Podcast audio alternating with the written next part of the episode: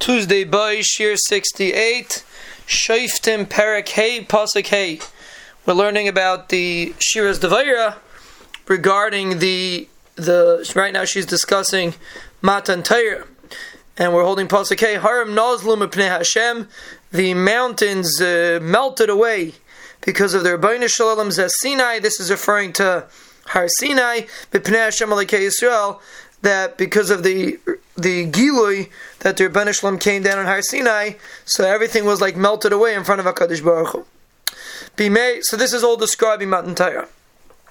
And now she's going back to where Klal Yisrael is holding. Bimei Shamgar ben Anas, in the days of Shamgar ben Anas. Bimei Yoel, in the days of Yoel, which is interesting. Yoel was the one that killed Sisera, but apparently, you know, some people wanted to were wondering if there was anything special about Yoel. Rashi explains that Yoel was also a sheifetes on Klal Yisrael, even though the psukim don't say that. But that's what this uh, that's what we see from this pasuk. So in, in those days, chadlu arachas, people started stopped traveling. They were nervous. They were afraid of the of the oivim. They were afraid of the enemies. Chadlu arachas, people held back from traveling. V'holchei nesivis, people that used to travel in nesivis and pathways. Yelchu arachas akalkalas. They went and like twisted paths. They were afraid to go on the regular road. They were afraid that they would uh, get uh, stopped by the goyim. So again, she's describing what was going on in Klal Yisrael before uh, before this Yeshua.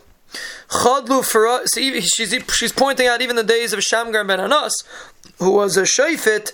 Still, we see that um, that that uh, they, they, they Klal wasn't complete shalom in their days It wasn't a complete teshua. We mentioned it earlier, but it wasn't a complete teshua when he saved Klal Yisrael. Chadlu farazain be Israel. There were no more. There were no more prazin. Prazin means an open city.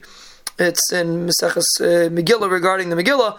So there was no more open cities in Klal because they were afraid of the Goyim. Chadelu, they stopped. Ad shekamti devayra until I got up. Devayra, I got up. Shekamti aim be Israel. Until I got up to be an aim in Klal Yisrael told me uh, the, everyone was afraid of the Goyim.